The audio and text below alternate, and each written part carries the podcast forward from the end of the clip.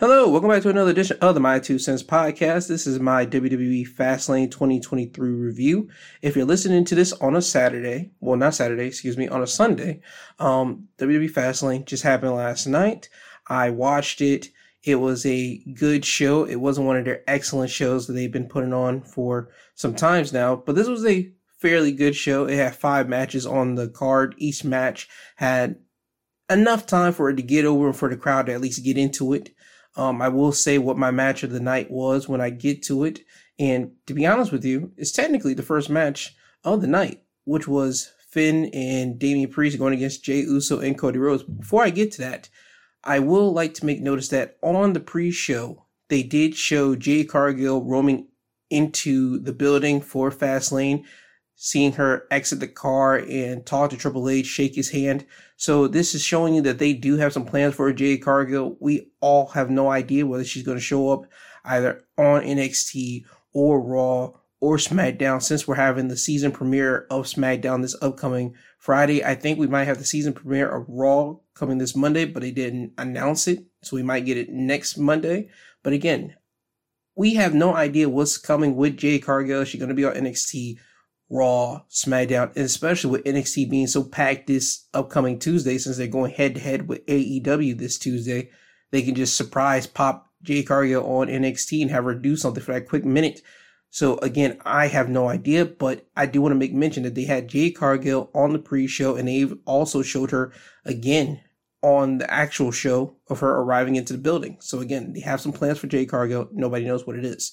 Now, moving away from that, as I said, the first match of the night technically was my match of the night, the Unified Tag Team Championship match. Finn Balor and Damian Priest going against Jey Uso and Cody Rhodes, and we will have new tag team champions, Cody Rhodes and Jey Uso, when Cody and Jey would hit a series of moves on Finn Balor, which consists of a super kick, then a combo Cody Cutter slash 1D. Then Cody would finish off Finn with the Crossroads to win the match and solidify himself and Jey as the new tag team champions. Now, I would like to say this on commentary, like as the match will begin, Michael Cole mentioned the Bullet Club saying that we have former members or former leaders going against each other. And he mentioned how Finn was the original leader of Bullet Club and how Cody was a leader of Bullet Club, which is not the case. If anybody did watch when Cody was not in WWE and he was in New Japan and Ring of Honor, there was a storyline where Kenny Omega was the leader and Cody Rhodes, he was the guy that was in Bullet Club, but he was on the American side when Ring of Honor and he tried to take over Bullet Club and actually have himself be the leader, but that never really came to fruition.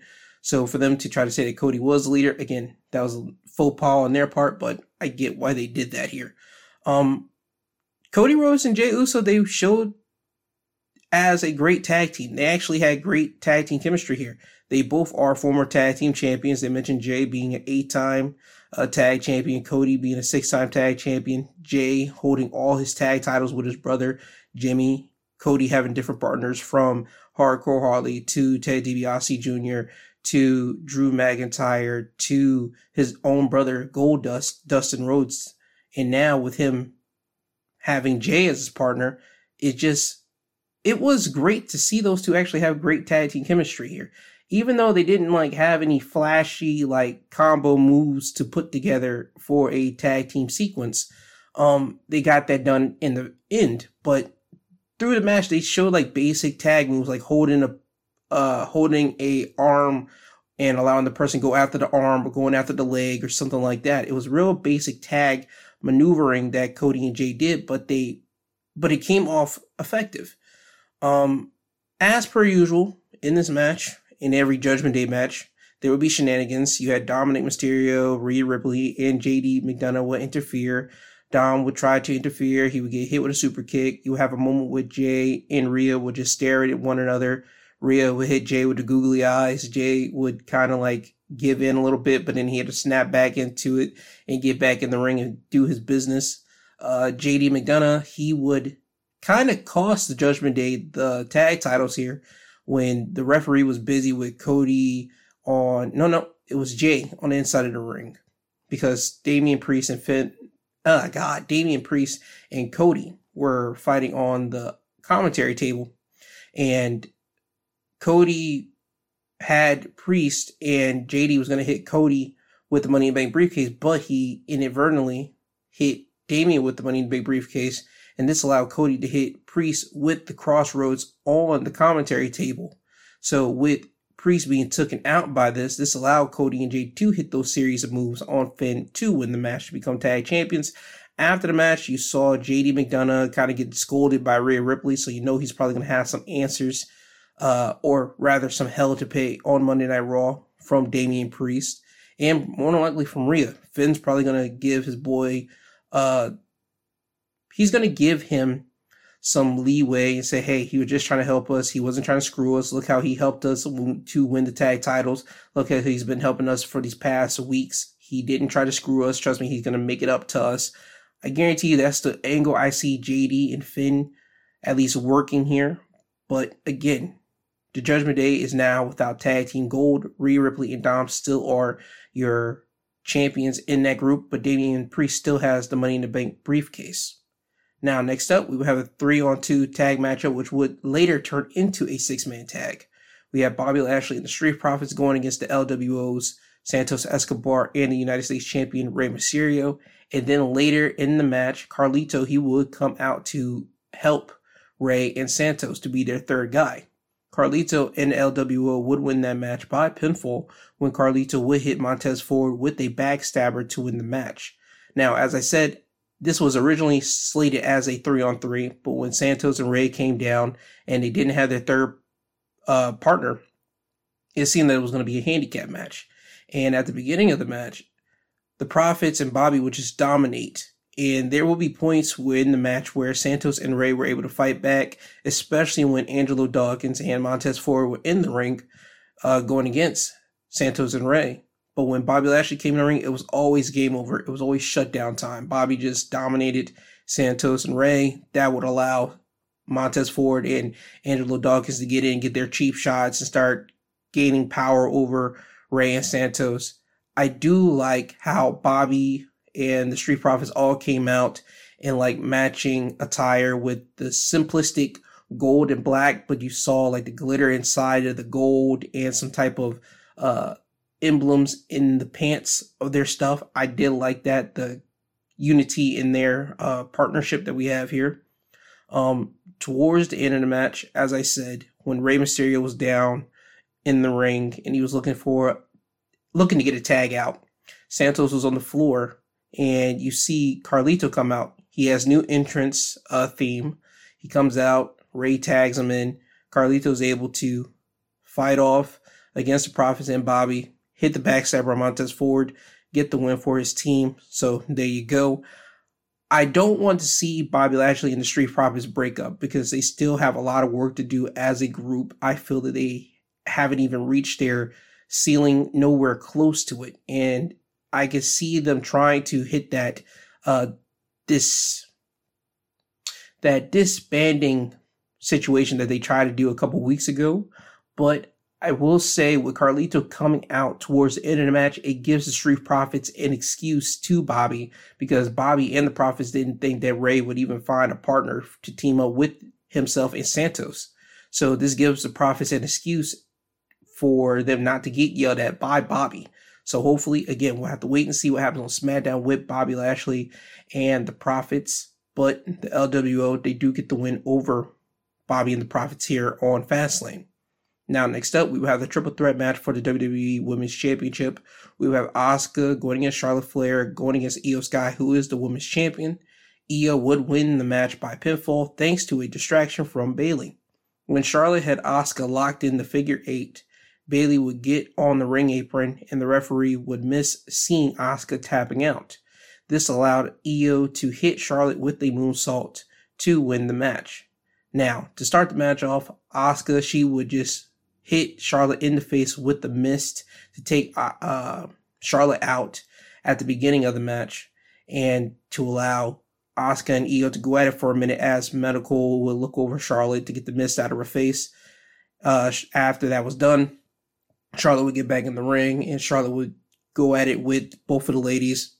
And I want to say that Charlotte had a big presence in this match. Her aura comes off as being, I'm that person. I'm the man, I'm the woman. And it felt that way in this matchup. It felt that Charlotte was like, you got to beat Charlotte to uh, establish yourself. It feels that way with Charlotte in this match here. I don't know how really to describe it, but if you watch the match, you can just feel it. I mean, Iyo and Asuka, they did what they had to do in the ring with themselves by wrestling each other. But when Charlotte got in, it just felt that Charlotte was that centerpiece. I don't know how to describe it really to you. You got to see the match to really understand what I'm saying. I could be tripping, but I usually am able to see this, and this right here was a real sharp pinpoint of showing you that Charlotte is the focal point of this matchup, and probably the focal point of the women's division since Bianca Belair isn't there, to be completely honest with you. Um, Bayley, she will come out, as I've already stated. Bayley was the reason why Iyo retained her title. Fun thing to note about this on the pre show, Iyo told Bayley that she didn't want Bayley out there in her match. And towards the end of the match, when Bayley did come out, you saw Iyo talk to Bayley, say, I need you to go in the back, go in the back, but Bayley would not try to hear that from Iyo. So now with Iyo kind of owning and owing Bayley that WWE Women's Championship, I could see on SmackDown Bayley going after Iyo, at least making some type of remark saying, Hey, since I helped you retain your championship, even though you told me to stay in the back, you owe me a shot, or I would like to have a shot at that championship. Because it's been building towards Bayley going against Iyo for some months now that Iyo cashed in the money in the bank briefcase and became the WWE Women's Champion. It's been building towards that with Bayley and Iyo Sky. Now, will it happen this Friday? Probably. I will say the seeds have already been uh, put into the ground for weeks now, but I think now the watering and like heavy watering of the seeds for the flower to really start blooming is going to happen this Friday. And I think Bayley's going to start poking and prodding at Iyo to try to at least get a shot at that women's championship. That's just my belief. Now, next we will have kind of a break in the show. Pat McAfee, he would come down to the ring. He's wearing a WWE NFL collaboration championship belt. He's wearing the Indianapolis Colts championship belt. Um, Pat will say that it's time for Indianapolis to get a WrestleMania. And when he's done saying this, he introduces John Cena and he introduces LA Knight. And then he will leave the ring to join commentary for John Cena and LA Knight's tag matchup against Solo Sikoa and Jimmy Uso, who will have Paul Heyman in their corner. Now, LA Knight and John Cena, they would win this match by pinfall when John would hit the five knuckle shuffle on Jimmy Uso, and then LA Knight would hit the BFT for the win. Um, I will say this. For this match, it was a standard tag matchup. You know what it is when you get this. John Cena was in majority of the time for his team, and he did this so the crowd can really amp up for LA Knight. And I do want to make mention of this it's still weird to me not to hear dueling chants of let's go Cena, Cena sucks, because for decades you would hear that chant of let's go Cena, Cena sucks for a decade, 11 years, 12 years, 13 years, 14 years. You've heard that chant. And now since Cena has gotten that love and admiration from the crowd, you don't hear those chants anymore. You just hear let's go Cena, a lot. The only time I think you will ever hear that is if he like goes against the LA Knight and then you'll hear that, or he go, goes against someone like a Cody or someone that's really super like over with the fans. That's when you'll hear those dueling chants again. But I haven't heard those chants in some time now. And it just made me realize that during this match how crazy it is not to hear that.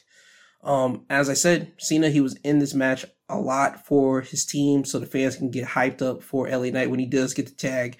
And when he does, the fans are popping for LA Knight. LA Knight can do no wrong. He's beating up on uh, Jimmy. He's beating up on Solo. He's able to take them on by himself for a minute before Jimmy and Solo beat down on LA Knight. And then John Cena will come in and now it's a two on two.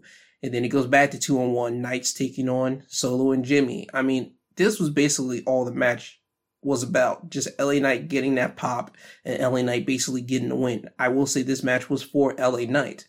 Now, during this matchup, they would mention how on commentary, Jey Uso, he won the tag team titles earlier.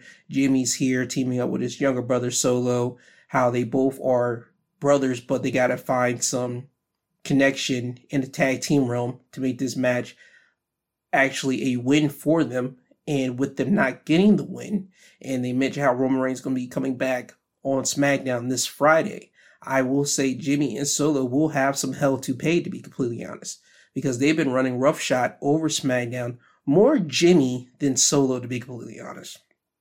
But Jimmy has been trying to get back in the bloodline. He's been trying. So I can see Roman kind of poking and prodding at Jimmy, saying, You've been trying to be big dog. You've been trying to be a carbon copy of the tribal chief. I can see him like really starting to poke and prod with Jimmy. And I can see him probably even poke and prod with Solo because Solo has been moving without Paul Heyman's advisement. And I could see Roman getting at Solo a little bit and probably even chastising Solo a little bit. But again, I'm just spitting some things out. I do think he's going to get at Jimmy more than anything. But again, we'll have to wait and see on SmackDown because Roman Reigns will be coming back. Now, we go over into the main event. Last man standing match for the World Heavyweight Championship. Seth Rollins defending his title against Shinsuke Nakamura. Seth would retain his championship by putting Nakamura through two tables in the crowd with a Falcon Arrow after hitting a pedigree and a curb stomp. Now, the weapons that were used in this match were kendo sticks, steel chairs, steel steps, a trash can, a ladder, uh, nunchucks, tables. Those are all the weapons that were used here. Nakamura dominated, in my opinion, a lot of this matchup here.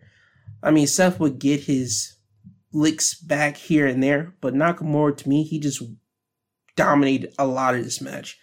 Nakamura worked on the lower back of Seth, as has already been noted that Nakamura was going to do so. I mean, he worked on it more in this match than he did in the match at Payback last month against Seth. And he also started to go after Seth's knee because in a last man standing match, you had to get up on your own two feet and stand on your own two feet to make sure that you uh, break the count of 10.